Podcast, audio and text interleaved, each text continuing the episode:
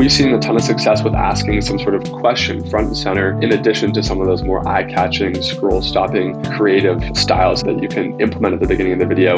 Don't let it just be a flashing light that stops you scroll. There has to be some sort of direction for where the rest of that video is going to go. Watch somebody else watching TikToks or Instagram Reels. If they land a piece of content they don't want to see, they'll almost keep going within like 0.3 of a millisecond. What's really beneficial of being able to use custom thumbnails on Facebook is that you can put whatever you want on that. So just before they actually get into watching the video, they see that custom thumbnail. If you can put something in there that's going to make that person want to watch that video to get to that or to find out more about what they just saw, your chances of holding on to them for longer are then increased. There's nothing better than hanging out with your best friend, someone who finishes your sentences and knows you better than you know yourself. It's time for retailers to be their shoppers' next best friend. With Bluecore, brands can match shoppers with the products and offers they want to see next across all digital channels, including SMS. So put the power of a personal shopper in your shopper's pocket. Visit Bluecore.com to see how brands like Noble, Express, and Bliss are making shopping fun again and becoming their shoppers' next best friend. Hello and welcome to All Killer No Filler, the D2C podcast. I am here today with some key members of the Pilothouse team, Kyle, Liam, and Evan. We're going to talk about a document that we've sort of created on the Pilothouse team here in order to audit the performance of our campaigns and our marketing structures around the brands that we work with. We've come up with a series of uh, inspections that kind of go around three core topics, which are traffic, creatives, and customer experience. And within there, we've sort of blocked off a bunch of key checklist point inspections that we think brands should be thinking about heading into the summer. And we're going to talk today about some of the critical ones in each of these categories. Liam, this list is sort of your your baby so far. Kick us off in the traffic category. What does a traffic audit look like and what are what are the key things that we focus on? Sure thing. Yeah. So I think that the first the first piece is just thinking about fundamentals, and traffic really starts with data management. So when we're going through this this checklist, if you will, we really start to look at you know all the way down to just how is data passing into Facebook. When we look at things like incrementality behind our, our overall ad spend, um, and you know historical relationships between site sales and uh, ad dollars going out, regardless of of the actual actual channels. So, you know, a really simple example of that could even be down to things like the Pixel and and CAPI implementation, right? Like what uh, event parameters are passing in when you look at the purchase conversion event in Events Manager. You know, sometimes you know we've seen clients coming to us and they have acquisition problems like like a lot of people might have uh, and when we go in and actually start digesting some of the implementation of what are generally considered to be pretty, you know, copy paste, straightforward integrations and setups between Shopify and Facebook, for example. Um, a lot of the times, uh, parameters aren't passing through, and there's things that, uh, you know, down to the very technical nature of of event tracking that uh, could be optimized further. Um, you know, in a in a recent example, you know, we saw that for all purchase events for a client, it was really only email, last name, first name, and user agent that were the parameters that were passing in under purchase events. When generally speaking, uh, we see country, city, um, you know, last name, first name, zip code, state, more than double the actual event parameters that were you know matching up and this is super easy oversights um, but have you have you never really like looked under the hood got into how your pixels tracking events how the event matching is is backing out with with CAPI. Um, you know, a lot of the times I think people would be surprised to just see what type of optimizations have been um, sort of left on on the table. And the same the same is to be said with backing out attribution and then understanding really just the broad ecosystem of, of tracking throughout everything that you know you're running from from an ads perspective.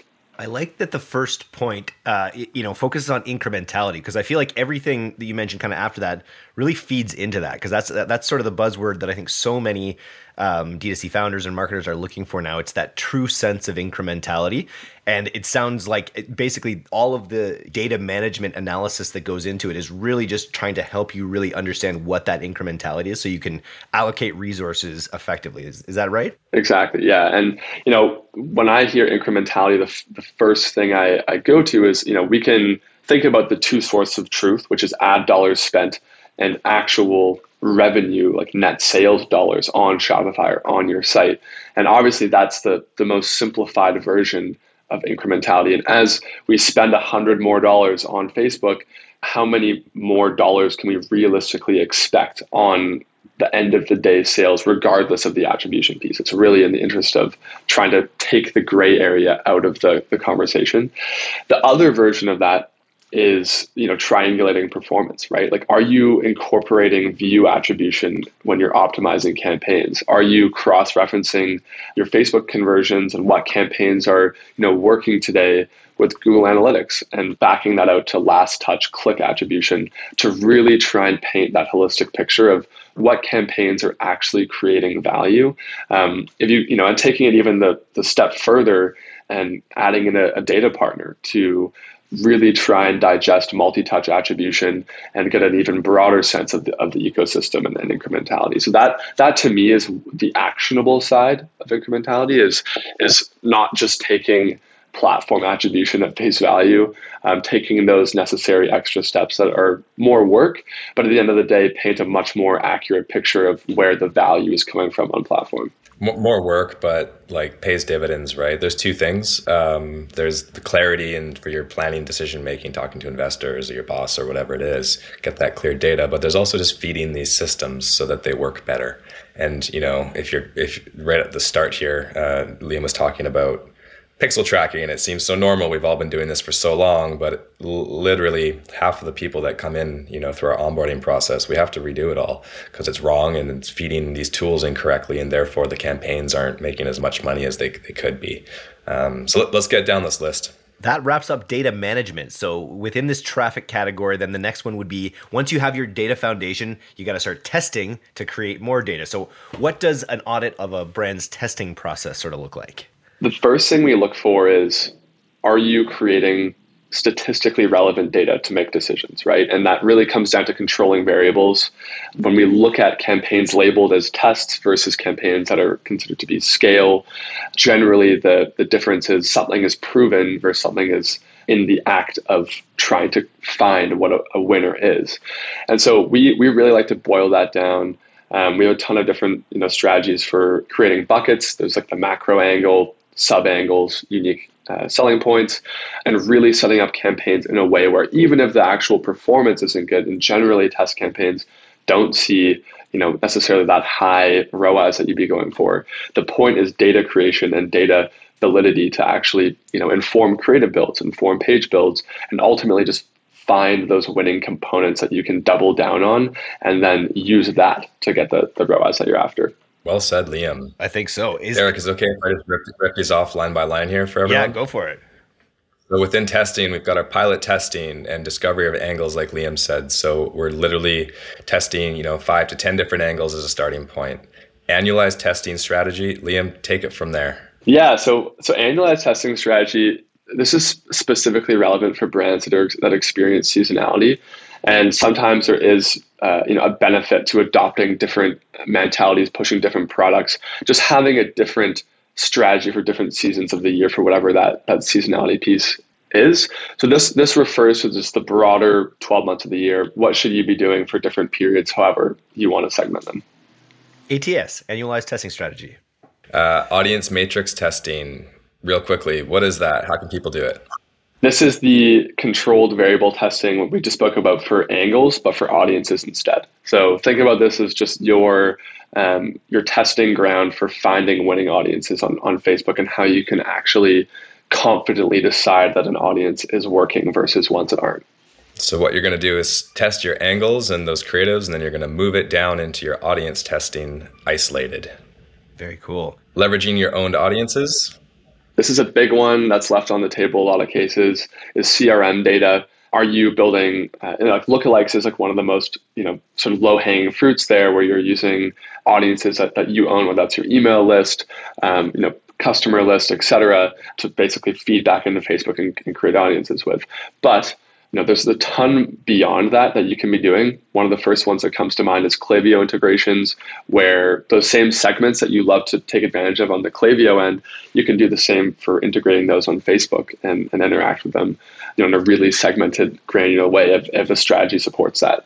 And the last one is comment mod. Um, just quick takeaway here, and then we'll keep going. But um, you know, historically, we've seen 50, 15% revenue gains on on comment mod that's done right using you know link out actions and uh, you know phone numbers. So just something to address if everyone's forgetting to, to manage their comment mod correctly. Helps your social proof too, which is a big part of it. Drop CPMS, keep your quality score high, and Zuck's happy. Love it. So we've got our testing framework. Uh, we've got our data management architecture. Uh, what is the third component of the traffic audit inspection?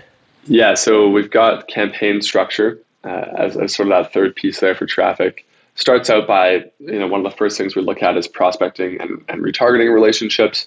So literally, it can be as simple as uh, how much ad dollars are you putting towards prospecting cold traffic? Is it really cold traffic uh, in terms of exclusions, or is there you know opportunity for some of those warmer middle of funnel audiences to sort of seep in there?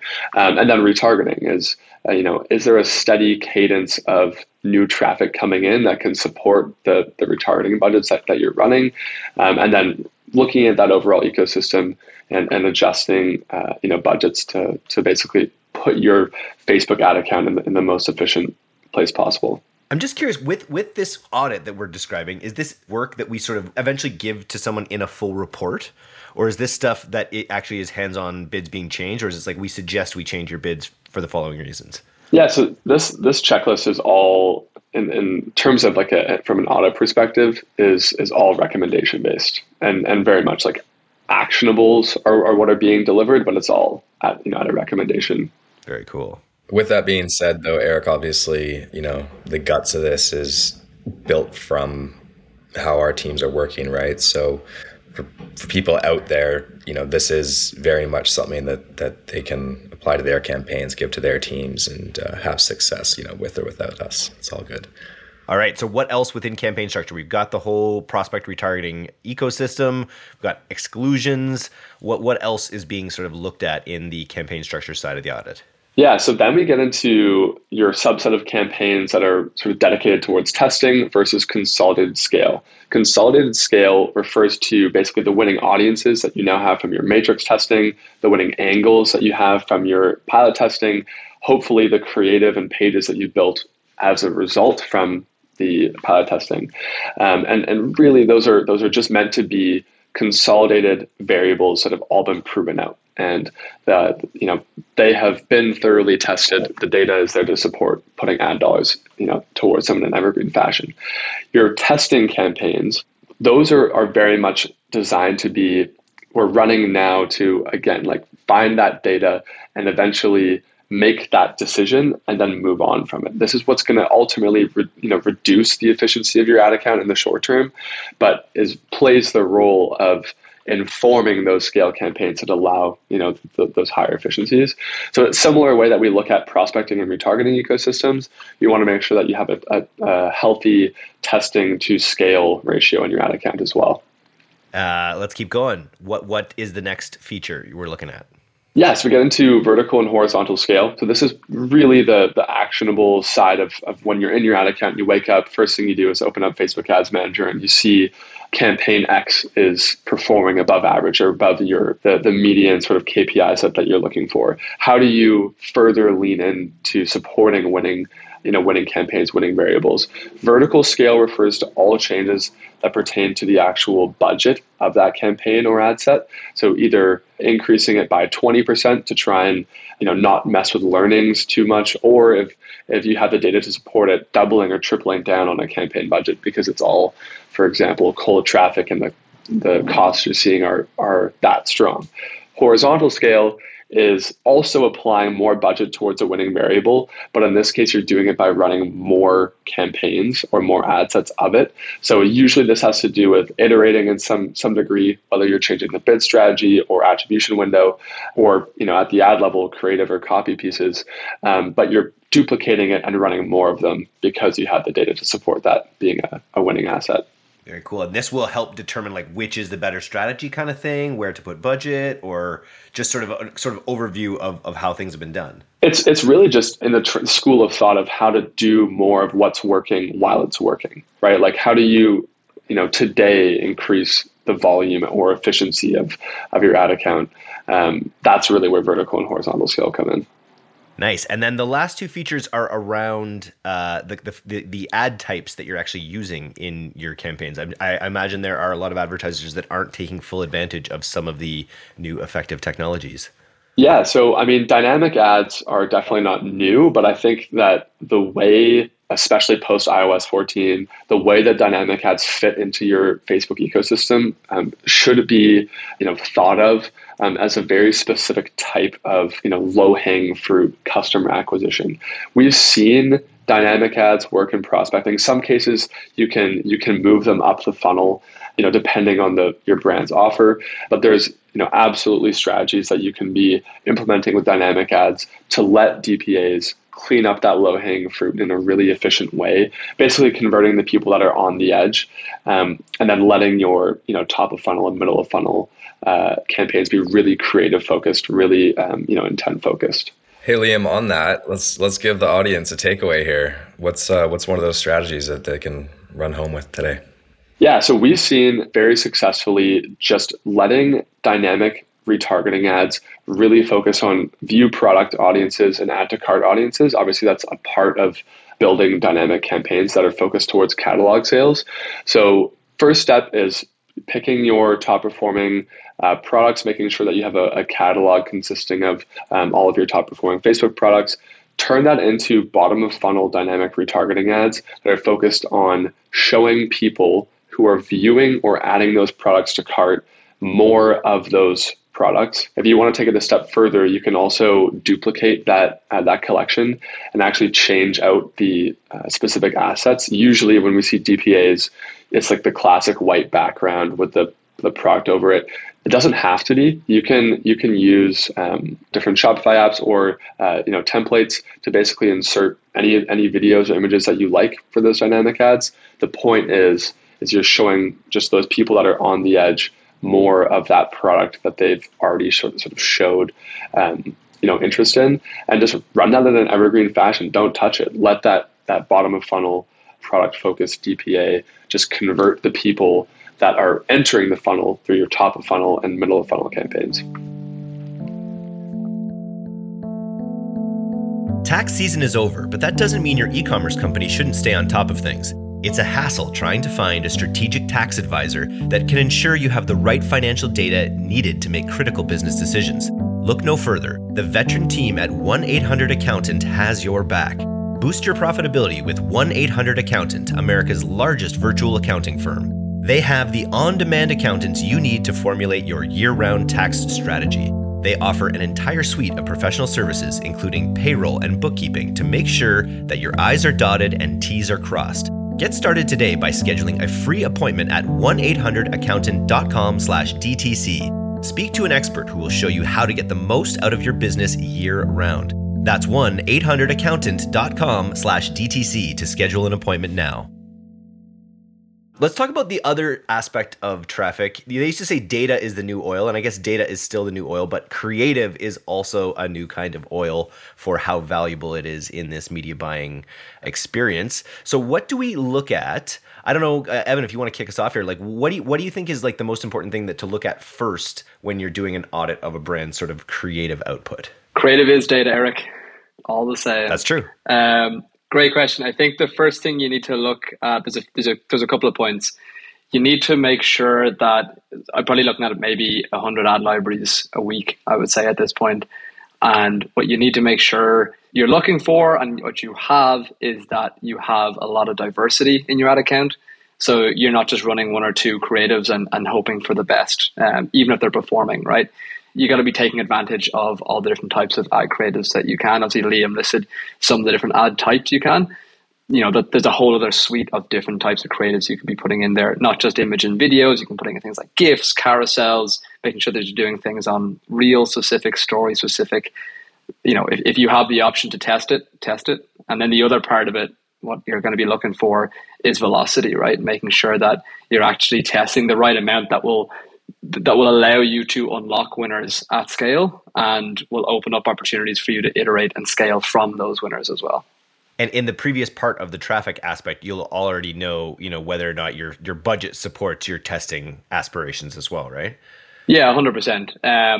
You know, what, what you, you want to make sure obviously you're not you're not running ads that get like two dollars spend a day, and then you know because they don't get a sale, you're turning them off. You want to make sure that you're you're getting the right amount of of data and spend that will actually give you a full story. But there's other things to look at as well, right? There's, you know, it's not just having a look at how much has been spent and, and the return on that. Obviously, right now we're this isn't Q4. We're kind of entering the summer, the mid Q2 period, and it's a really, really good opportunity to start prepping for Q4 and start doing all this testing. That when Q4 comes around, it's just going to be all hell on earth, right? Um, so where I go with that is, you know, making sure that you're not just looking at the return on each ad creative, but you're looking at all the all the front end metrics too, right? You want to see what your click through rate is like. You want to see what your CPCs are like. You want to even see what your CPM is like, and being able to use that to tell a story and being able to use that to your advantage to decide on your next steps. You know what I mean? So you might be getting sales from it, but you've got really good clicks, right? Don't just scrap it. Figure out what you can do with that. Um, and one of the biggest low hanging fruits with, with your creative are are the things that you can do with your thumbnails. Can you, uh, Liam? Can you tell us a little bit about the the thumbnail hacks we like to look for in accounts we audit? For sure, one of the one of the you know biggest mistakes uh, brands make is just running videos that were from some, you know from some other platform or were, were originally created for something other than you know Facebook ad. Because generally, the first three seconds of a video is the most important for holding someone's attention and actually like creating that intent to watch the rest of, of the actual video itself. We've seen a ton of success with asking some sort of, you know, not necessarily clickbaity, but have some sort of question front and center, um, in addition to some of those more eye catching, scroll stopping, creative um, styles that, that you can implement at the beginning of the video. But don't let it just be you know a flashing light that stops you scroll there has to be some sort of direction for where the rest of that 30 45 second video is going to go if you can front load some sort of question or some sort of hook in addition to that scroll stopping you know design feature that you're trying to you know stop the doom scroll on, on facebook or instagram with um, generally that that leads to more intent and longer video view time specifically with thumbnails too if i can add to that um, a really fun, a really really cool social experiment to do is to watch somebody else watching like TikToks or, or Instagram reels, right? And they're doing the the doom scrolling because like I know obviously the three second hook is super important and catching them really really on is super super important. But if you watch somebody scroll through, if they land on a piece of content they don't want to see, they'll almost keep going within like 0.3 of a millisecond. So I think what's really beneficial of being able to use custom thumbnails on Facebook is that you can put whatever you want on that. So when people just before they actually get into watching the video, they see that custom thumbnail. If you can put something in there that's going to make that person want to watch that video to get to that or to find out more about what they just saw for a split second, your chances of holding on to them for longer, getting them to watch more of the video, are then increased. So long as it's a good thumbnail, otherwise, it's you're just going to piss people off. Well said, guys. You know something that we like to do, um, which it's almost i'm not going to say guaranteed of course it's not like that but um, basically you take your best videos. So you have historical data on them and you're like well you know what? I'm going to try to improve them. Or the videos you know bit of banner blindness maybe your cpms are going up on them they've been running a while.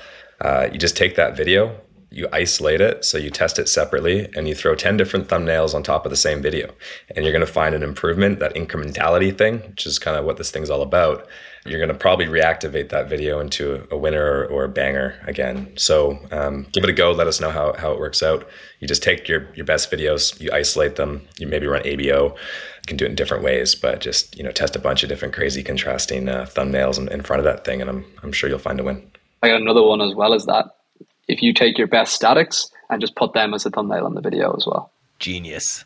You know when we're looking at ad libraries too like you probably just see okay they're using ugc they're using uh, a, a, product benefit statement they're using so there's probably like you know one of the last things we have on the list here is, is like the must use templates that that advertisers need to be kind of looking at. How do we how do we quantify that? Like what templates are we sort of looking for there? And, and which ones do you think all brands should kind of have in their repertoire this is really good for if you're a brand who might not have a $10 million a year budget to spend on advertising or creative um, you know, some of the some of the top ones that we've seen work that I've seen work across multiple different verticals, different size accounts, whatever, different times of the year, are the ones that like really really kind of create that connect. I know it sounds very airy fairy to say, but create that connection with between your brand and the person who's eventually going to buy it, right? So things like a founder story is so important.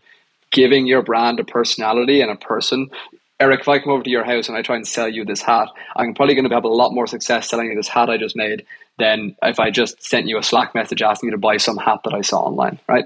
Founder story is, is just such a good way and you can get so much content out of that immediately. Just take a, an iphone selfie video of yourself talking about why you set up the brand. Another big one uh, obviously unboxings. Ugc is obviously huge right? But unboxings right? It just creates that level of tangibility if that's even a word that your product actually exists and of course anybody can just make that up right but as a consumer if you're in any way hesitant, you're skeptical, you don't know the brand, maybe it's your first time seeing it, having that insight, that point of view shot down of somebody opening up the product and they get to see the packaging and they get to see the little welcome message that's sent with it um, and they get to see the product being held by somebody, that'll add a lot of value as well. And then the third one is warehouse footage. If you have access to your warehouse, uh, whether direct access or you know if it's if it's overseas, you have people there who can do it just photos and videos, scrappy as you want, of the manufacturing process of people stacking big pallet boxes full of your product. People have this thing where they see like tons and tons of boxes of the product and they go crazy for that, right? Because again, it just gives that tangibility. It gives that like realism to the to the product. Uh, Liam, I'm not sure if you have anything, any other templates you want to add to that, or Kyle.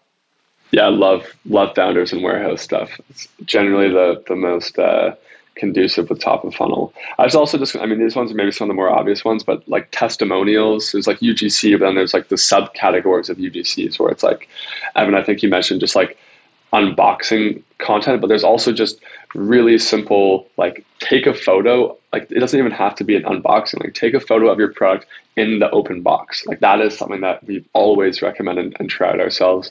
Um, there's the, uh, I don't even know what you would call this one, but there's the writing on paper, like taking a sharpie and writing one of those questions, like I mentioned, on an actual physical piece of paper. Um, You're not telling everyone then, that, man. That's made us so much money. That's a classic scrappy. Yeah, classic it's like it's just like it's it's it's it's crazy what you know what actually ends up working some of the some of the times, but. Um, you know what is your question like write it on a on a piece of paper and front load a video with it like that's um, super easy and it can make a make a very immediate impact on performance. I love it. I want to see more of those Bob Dylan videos where people are, you know, just changing the sign and it says different things. I, I don't see enough of those. Oh yeah, yeah. Let's change the world, Eric. Let's do it. Quick question, sorry, before we jump. I know I know we're passing time here, but just two questions regarding ratios. Um, within accounts. And so there's basically our creative mix guys like, what do you like to do top of funnel, middle of funnel, and bottom of funnel for retargeting? What type of creatives go where? And then the question after that is going to be um, promotionals and then how do you how do you get by avoiding that? But then you know when when do you use those promotions for brands that are uh, promotion avoidant? It's a trick question because we like i mean it's just being funny but first thing is we like to test different all these different templates we like to test them throughout the funnel and let the data point let, let, the customers vote with their actions. We follow that that data and then further support. So if we see that warehouse content i mentioned that's generally something that's conducive to top of funnel. If we see that that's working in, in prospecting then we're going to double down and, and go in. I'm going to go to Evan and I'm going to go to the design team and say, hey, if we want to get more warehouse content for, for top of the funnel. Generally, the scrappier stuff, the stuff that's going to stop the scroll, um, lends itself more to cold traffic just because that the job of those campaigns and those ad sets is to stock the pond with audiences that then your retargeting funnels can convert over time depending on your, your product and the pricing that time frame can look a lot different so on the retargeting side, generally, again, we want to test this throughout the funnel, but generally speaking, that's when those testimonial UGCs, reactions, like you know, anything that evokes some sort of emotional response, really help people start to get over the obstacles and, and, aversions to, to completing that purchase. The goal should be that every impression sticks that prospective customer with one new piece of information that helps them get one step further to, to completing the purchase. Um, and then the other side is is influencers. Influencers sometimes work in cold traffic, but generally speaking, you want there to be a, a, considerable portion of your retargeting dollars going towards ads that are first person from influencers that are advocating towards your product or offer and more of like a third party validating style. So instead of it being a brand saying buy our product, it's a person saying buy their product and they are the ones that are explaining those those key benefits. Generally something that lends itself more to retargeting elongating that funnel um, and and sticking those value points to, to people as they go through that experience. Um, but we like to let data be the one that really decides that for us. One quick thing just to add i guess but uh, also just that that like polished branded like product feature product benefit like photo shoot, you know, high touch stuff, that stuff works amazing in middle funnel and bottom of funnel. Like loaded up with all those beautiful product shots that you have. I can't remember who heard, uh, where I heard this from. It's not an original, so I'm going to paraphrase it. I, I don't know if I heard like an ebook or a podcast, something that was years ago, but they described basically like the the you know top, middle, bottom of funnel um, advertising strategy when it comes to creative in basically the exact same way that you would like approach somebody at a bar right, that you were trying to hit on, right? Your top of funnel stuff has got to be sparking an interest, right? It's got to be disruptive. It's got to be creating that curiosity. You go up to somebody at a bar and you're going in with a big bottom of funnel play, telling them about like all the savings they can get and telling them about how you have this like, you know, house and getting down on your knee and like trying to propose them. They're just not going to be interested, right? They, they probably get that shit from weirdos at the bar all day. So they're just going to scroll past. It's like saying, how's your day on Tinder? Yeah, it's yeah. not going to work. No one cares. Exactly. That's something that you say when you're like married for like 20 years. How was your day, right? But yeah, so basically what they, they, they, they break it down by saying that, you know, at the top of the funnel, you want to just get curiosity. You don't want to give too much information away. You don't want to show all your cards. You just want to get their attention somehow. And then once you have their attention, you can start going in with like your USPs, right? Oh, hey, like I, I do this, like I got this or whatever, right? And that's when you start, you know, getting at that middle of funnel stuff. You're talking about like the USPs of your product or your service, whatever. And then you can also look at getting, and you start getting that bottom of funnel all of a sudden your friend comes over and they're backing up all the stuff you're saying, right? That's your UGC, that's your influencer stuff, right? You're building that trust with them. And then, then at which point you can get down on one knees. That was terribly paraphrased, but I think you get the point, right? Like you, you want to start with the curiosity, and then once you've built that trust, then you go in for the kill. Wonderful metaphor. Works for me in advertising, doesn't work for me in the bars. Nice. Well, we'll follow up on that more soon. Uh, this also gave us the first two major sections of uh, our you know audit product that we're that we're discussing here now, now traffic and creative. We'll be back to talk about the third aspect of these audits which is your customer experience including your cro your promotions calendar and a bunch of other things. We'll have uh, liam back on to discuss these soon.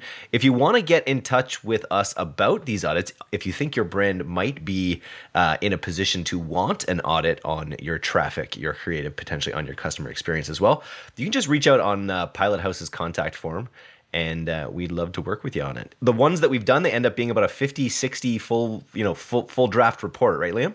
They're long. They're long and they're detailed. That's fun. Fun stuff to work on. Just to be able to see so many brands out there, and that's the thing that, that we realize. I think is is that when you look under the hood, a lot of times there's a, a lot of different ways to do things, and uh, and it's it's good to be able to apply some of the things that we've learned over the you know the millions that we spend every month the audit is a, is a great thing. Um, just to, you know, if you got a great team and you just want, you know, another pair of eyes so to, to try and get in there and throw, you know, fuel on the fire or solve a problem, it's really what, it, what it's for.